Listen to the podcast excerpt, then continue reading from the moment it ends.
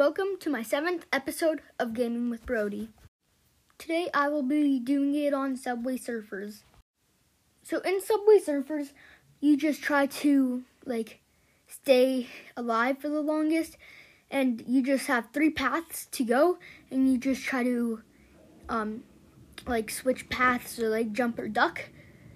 And try not to hit things like trains or, like, stuff like that. Or, like, stuff that you have to duck under or, like, jump over or stuff like that. And there's coins, so the goal is probably to for you probably to try to get the coins, because then you can buy stuff with it, like new hoverboards, new characters, and then uh, like stuff like that. There are a lot of similar games to this one, but I am just talking about Subway Surfers today.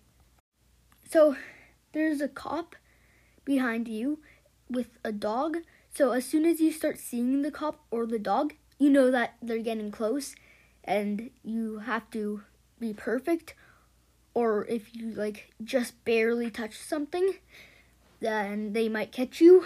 And sometimes when you're way ahead of them, if you barely touch something, then that you'll just go slower for a little bit and not get caught. So hopefully that's what happens to you most of the time, but I know that doesn't happen to me a lot. On the way of you running away, there's sometimes power-ups, like special things, or like mystery boxes which have special things in it, or like a magnet to collect more coins, or like a jetpack to fly up and then get more coins, or something like to like um so I mean like shoes to make you jump high, or stuff something like stuff like that. So I uh, my favorite is the jetpack personally, because it goes far, and then also I'm very good at just like quickly swiping to like the left and right, so I get most of the coins when I'm flying fast.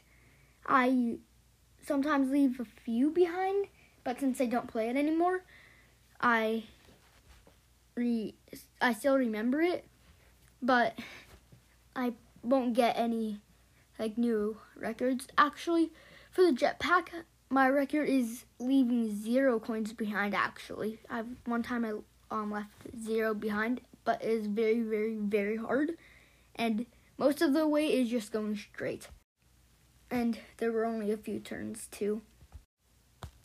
And sometimes I don't like the um, shoes that make you jump high, because when there's something you have to jump over or duck over, you should duck over it. If there's like a wall next, like a wall, like kind of like a bridge, and you're going under the bridge or something like that, because I like to jump over a lot of things.